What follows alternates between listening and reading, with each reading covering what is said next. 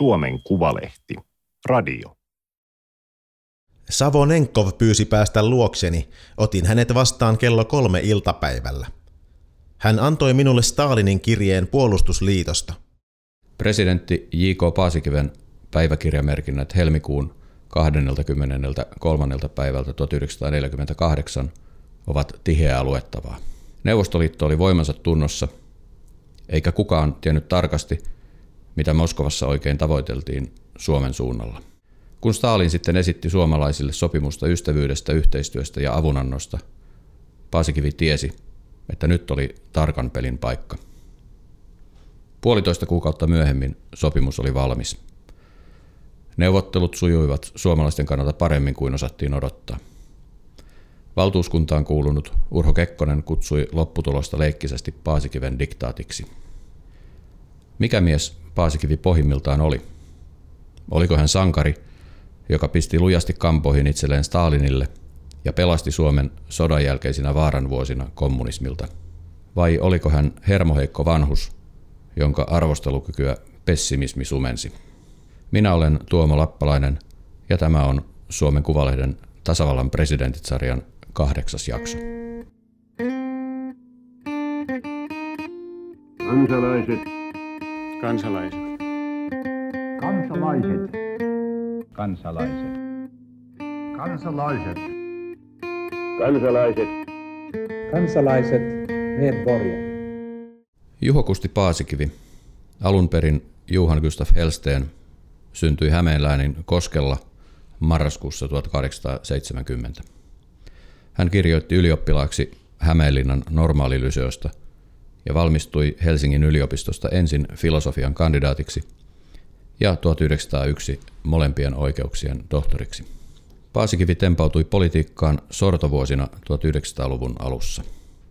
Hän hakeutui vanhasuomalaiseen puolueeseen ja omaksui siellä näkemyksen, jonka mukaan suomalaisten kannatti taktisista syistä harjoittaa myöntyvyyspolitiikkaa Venäjää kohtaan.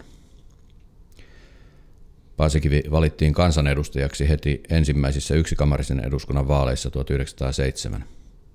Työura urkeni kuitenkin talouden puolella, ensin valtiokonttorissa ylitirehtöörinä ja vuodesta 1914 kansallisosakepankin pääjohtajana. Suomen itsenäistyttyä Paasikivestä tuli keväällä 1918 pääministeri, mutta kausi jäi lyhyeksi, kun hänen ajamansa kuningashanke kariutui. Vuonna 1920 hän johti Suomen valtuuskuntaa Tarton rauhanneuvotteluissa ja oli siellä sopimassa nuoren tasavallan itärajasta. Politiikka kutsui taas 1930-luvulla, kun Paasikivestä tuli kahdeksi vuodeksi kokoomuksen puheenjohtaja. Hänen johdollaan puolue teki pesäeron radikaaliin oikeistoon, jonka kanssa se oli juuri ollut vaaliliitossa. 1930-luvun lopulla Paasikivi seurasi kansainvälisen tilanteen kiristymistä lähettiläänä Tukholmassa. Talvisodan alla hänet hälytettiin neuvottelemaan venäläisten kanssa Neuvostoliiton aluevaatimuksista, ja sodan puhjettua hänestä tehtiin salkuton ministeri uuteen Risto Rytin hallitukseen. Välirauhan aikana Paasikivi oli Suomen lähettiläänä Moskovassa, mutta jatkosodan vuosina hänellä ei ollut virallista asemaa. Vanha valtiomies oli ikään kuin reservissä ja sieltä hänet kutsuttiin 1944 hätiin, kun suhteita Neuvostoliittoon alettiin uudestaan rakentaa. Poliittisen historian professori Kimmo Rentola on käsitellyt lukuisissa tutkimuksissaan toisen maailmansodan jälkeistä kylmän sodan aikaa ja Suomen ja Neuvostoliiton suhteita.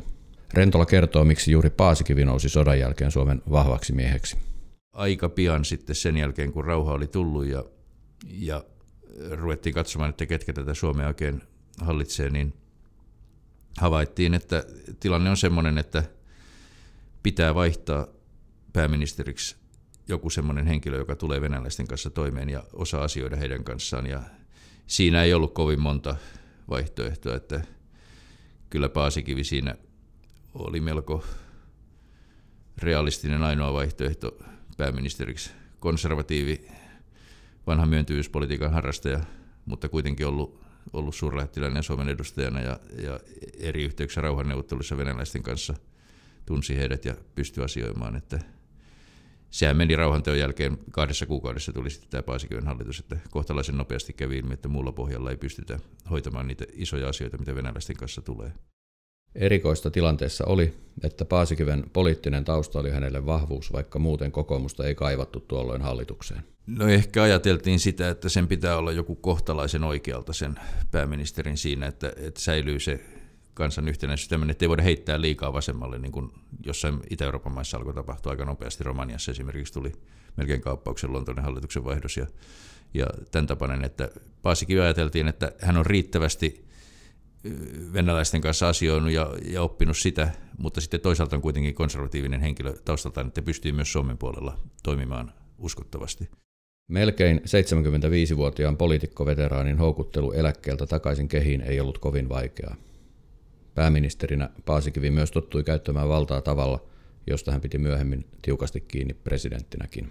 Paasikivi kyllä halusi olla vallassa ja, ja päättää asioista ja, ja tiesi, että, että hän on myös monissa asioissa heti silloin pääministerinä asiantuntevin ja paras henkilö sopimaan asioista, erityisesti kun sotakorvauksista piti tehdä sopimus, että mitä sinne käytännössä pistetään, ja se oli erittäin suurena asiana pöydällä siinä, ja, ja Paasikivi sai sen Suomen puolelta – tietenkin asiantuntijoiden avulla, mutta, mutta hän itsekin ymmärsi niitä asioita, niin siinä saatiin kuukaudessa sopimus, joka oli kuitenkin erittäin ratkaiseva Suomen tulevaisuuden kannalta, että saatiin sovittua se asia.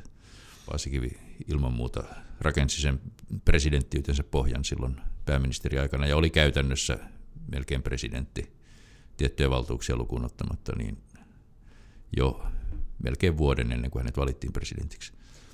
Tasavallan presidentit.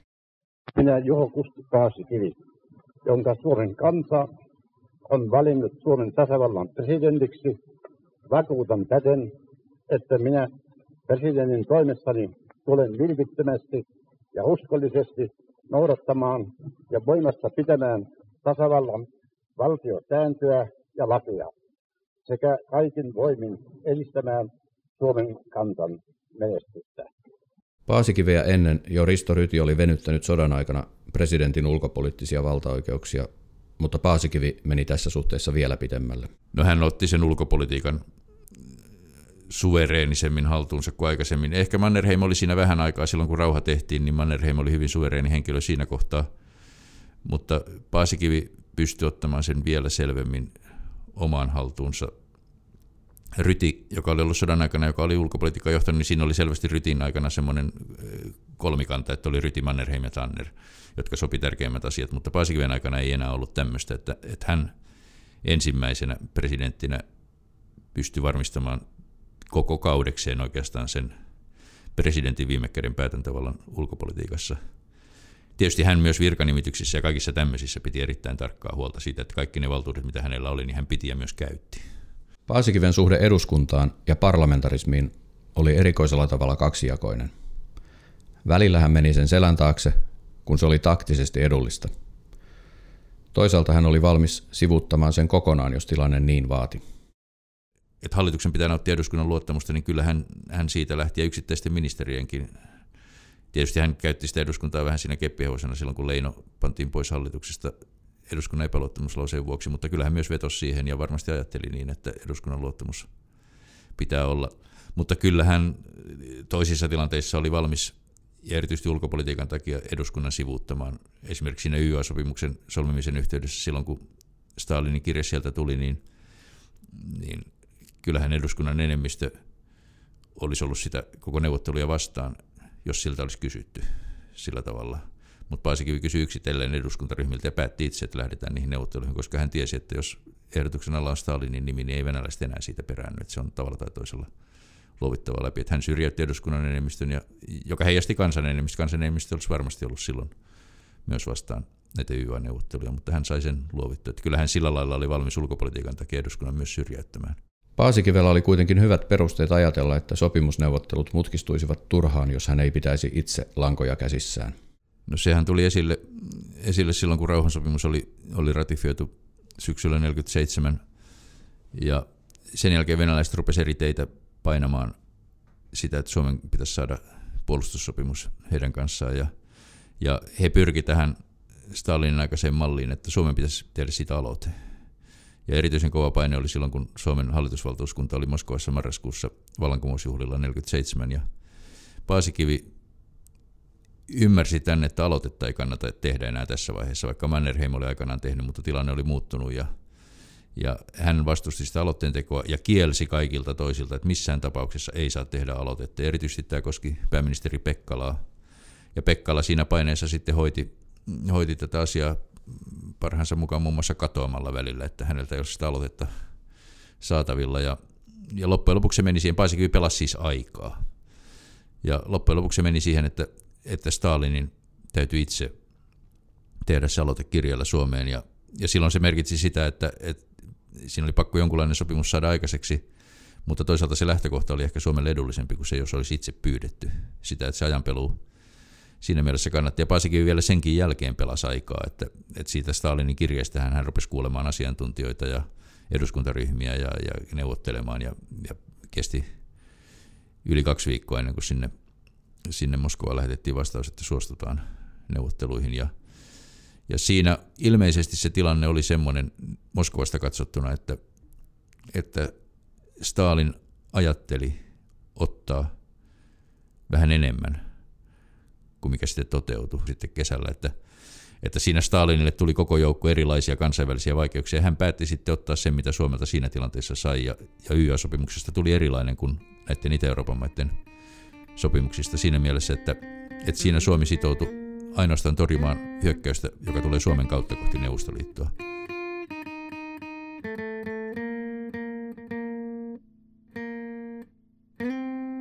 Venäjä oli Paasikivelle elämänmittainen harrastus.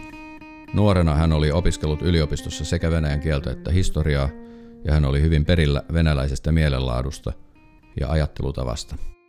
No kyllähän Paasikivi periaatteessa piti Neuvostoliittoa tietenkin huonona ja uhkana, mutta hän nyt lähti ehkä siitä, ja Paasikivi oli aika lailla semmoinen kansainväliseen tilanteeseen mukautuva reaalipolitiikko, että hän lähti siitä, että, että kun Neuvostoliitto selvisi sodasta voittajana, niin sen kanssa joudutaan asioimaan ja sen etupiirissä ollaan ja keneltäkään ei voida saada siihen kovin tuntuvaa apua. Että ollaan ikään kuin kahden kesken, vaikka maailmantilanne tietysti vaikuttaa, mutta käytännön apua ei ole saatavissa mistään. Ja, ja tota, se hallitsi kyllä täysin. Ja kyllä hän sitten siellä niin kuin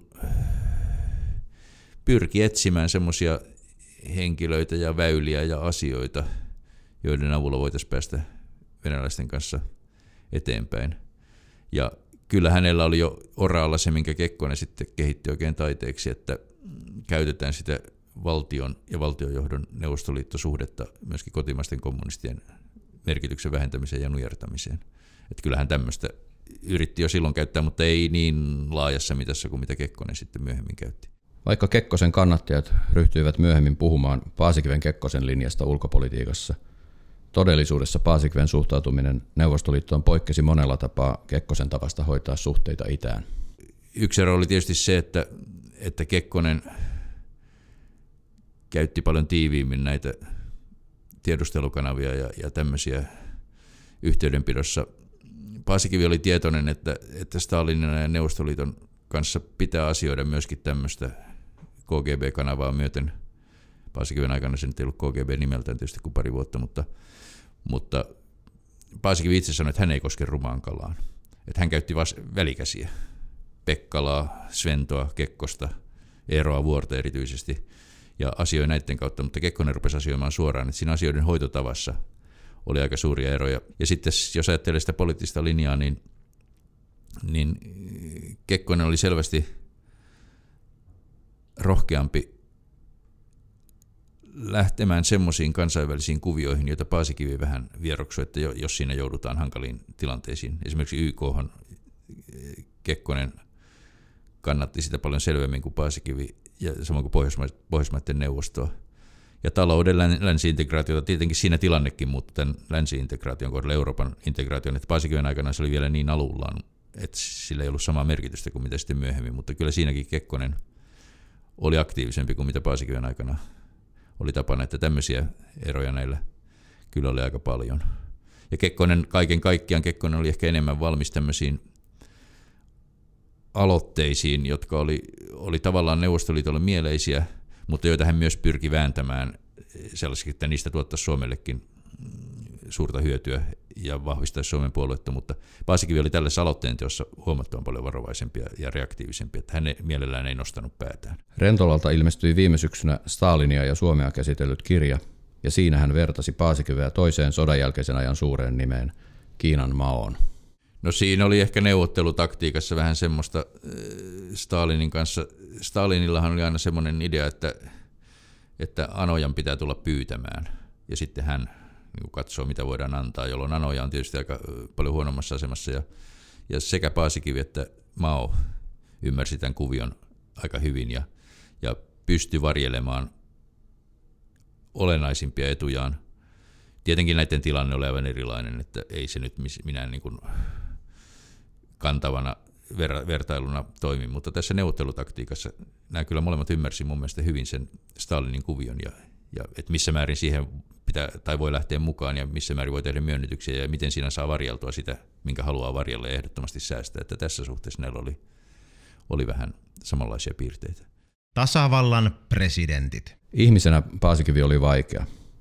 Malttinsa menettäessään hän meuhkasi, räyhösi ja hermoili niin, että kansallisosakepankin johtokunta jopa lähetti hänet kerran mielisairaalaan tutkimuksiin.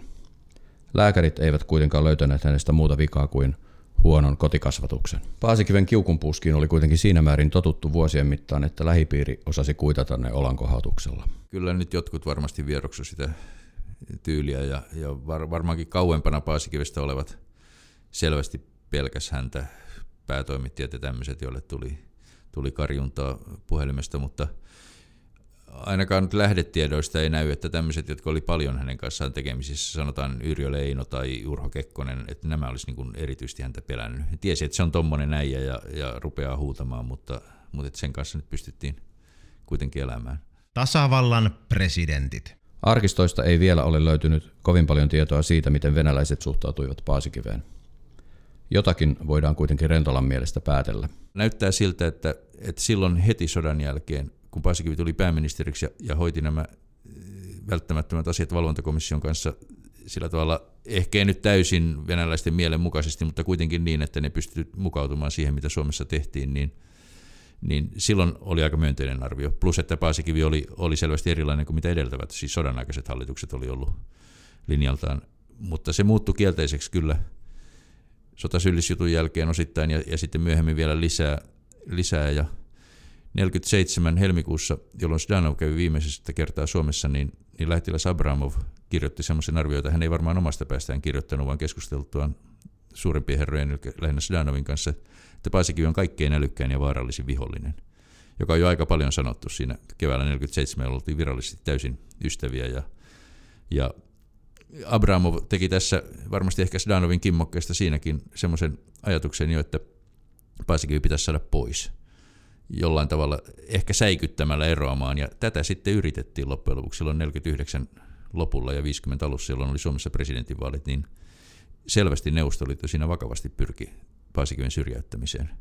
Siellä kirjoitettiin pitkä syntillistä Paasikiven erilaisista neuvostovastaisista teoista, joita, joita häneltä kyllä pitkän poliittisen uran varrelta löytyi aivan riittävästi ja Paasikiven neuvostovastaisesta politiikasta ja, ja erilaisilla toimenpiteillä pyrittiin säikyttämään hänet vetäytymään. Mutta se ei sitten onnistunut, hän pysyi siinä ehdokkaana ja tuli valituksi selvästi. Vuoden 1950 presidentinvaalit eivät kuitenkaan jättäneet sen syvempää jälkeä Paasikiven ja venäläisten suhteisiin. Neuvostoliitossa tunnustettiin tosiasiat ja ymmärrettiin, että Paasikiven kanssa piti elää. Toisaalta myös Paasikivi pyrki osaltaan liennyttämään tilannetta nimittämällä venäläisten suosikin Kekkosen pääministeriksi. Paasikiven toisella kaudella Stalin kuoli ja Nikita Khrushchev nousi Neuvostoliiton vahvaksi mieheksi.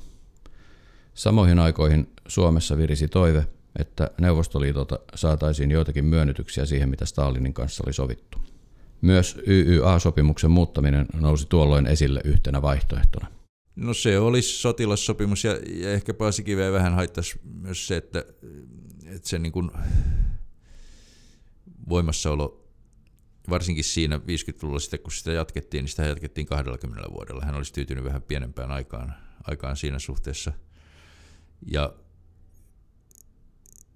voi olla, että se tavallaan niin kuin tietyssä tilanteessa sotilasliittoon joutuminen Neuvostoliiton kanssa oli kuitenkin sellainen seikka, että jos hän toivoi, että olisi, olisi voitu päästä jollain lailla vähän, etäämmälle, mutta siihen ei syntynyt sitten kunnon edellytyksiä. Osittain hän, hän pyrki kyllä selvästi sitä YA-sopimusta ja sen jatkamista käyttämään myöskin semmoisena niin neuvottelukorttina, että sen vastineeksi pitää saada Neuvostoliitolta myönnytyksiä.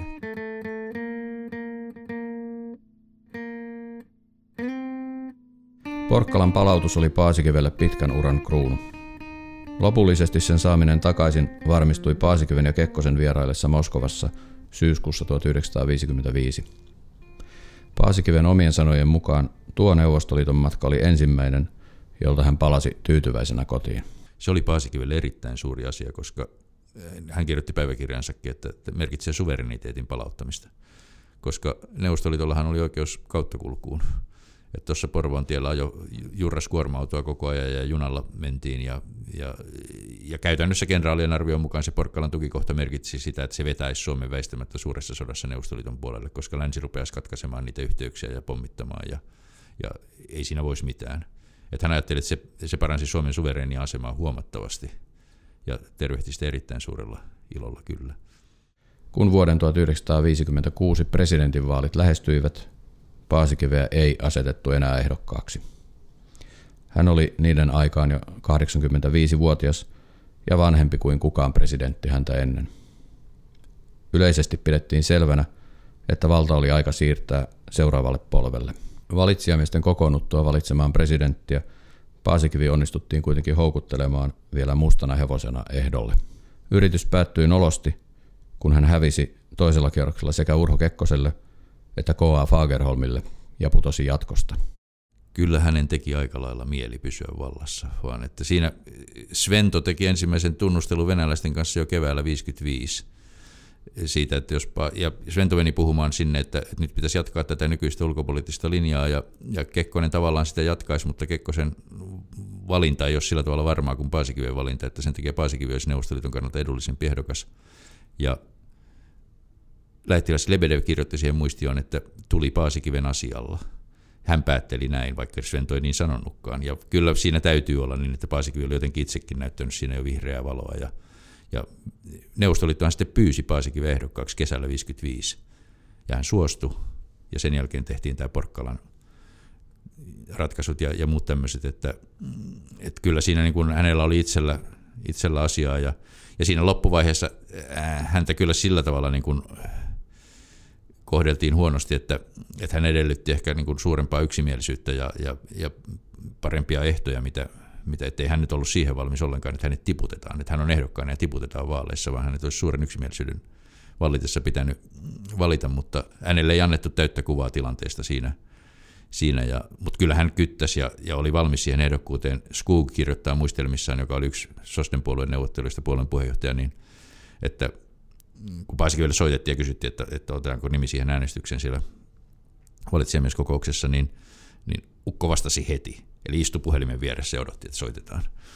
Että kyllä hänellä on oma mieliteko, vaikka hän oli 85-vuotias, niin vallasta luopuminen on aika vaikeaa. Valituksi tuli lopulta Kekkonen kuuluisan yhden ratkaisevan äänen turvin. Paasikiven henki jäi kuitenkin yhä presidentinlinnaan leijumaan. Voidaan jopa kysyä, Olisiko Kekkosesta tullut koskaan niin vahvaa vallankäyttäjää, ellei Paasikivi olisi raivannut tietä hänelle?